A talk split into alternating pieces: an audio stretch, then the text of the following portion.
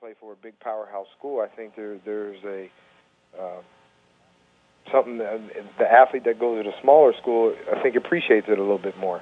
You know, if you don't go to a Florida State or or a Florida or those kind of big schools. So, you know, I think that attitude still is, is the same now than it was when I came to the league because, you know, we're not uh, you're not pampered that way.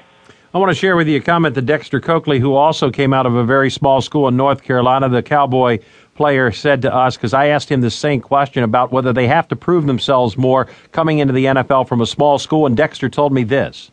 Coming from a smaller school, you definitely have to go out there and, and prove that you are capable of playing with the 1A level. And just going through college and knowing that I didn't have the opportunity to play every Saturday televised, you just have to go out there and do more to show that you are capable of going out there and you can't compete with the guys that plays at the 1A ball. And guys that went to one division schools, you see those guys every Saturday playing. You see the Miamis, you see the Floridas.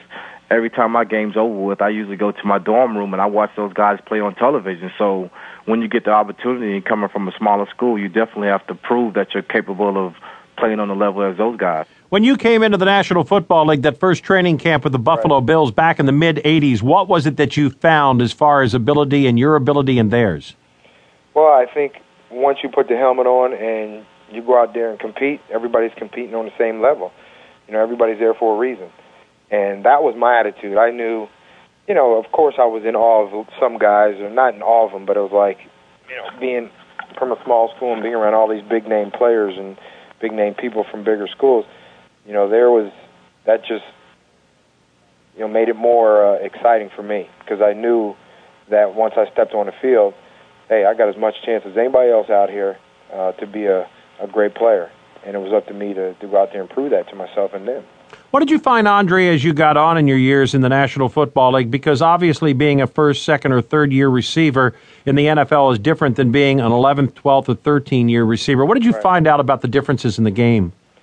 Um, well, I think uh, you know it goes all the way from the top to the bottom, from from the owner all the way down to the uh, to the guy in the locker room sweeping up. I mean, it it is so different than it was 15 years ago. Uh, attitudes, I think, are still the same, but again, I said before, the commitment isn't there from a lot of players. One of the things that Tim Brown, the wide receiver for the Raiders, told me that he found that the game had slowed down as he's gotten older. He's too, of course, in double digit years in the NFL, and here's how he put it. I think uh, when I was younger, I remember you know watching guys play. Uh, being here with James Lofton at the time, who was uh, you know in his uh, early 30s or whatever, and I used to hear him say, "Oh, the game slows down for you." And I never really understood what guys meant by that, but uh, the game is not as fast to me as it was, you know, when I first came into the league, or even four or five years ago. Uh, now it's like you can see things happening before they even happen, and uh, you you know where you're going to be, you know where you need to be, you can see that that defensive player coming that you need to move, make a move on, you know, before you even catch a ball. So, you know, I, I think that kind of stuff, man, only comes with age and it comes with maturity and it comes with time in this league. When did you finally get to a point where you had that kind of keen intuitiveness that uh, Tim was talking about? Well, uh, let's see. I probably, uh, I don't even know what years, man. It was, it was after, uh, probably after my third or fourth year.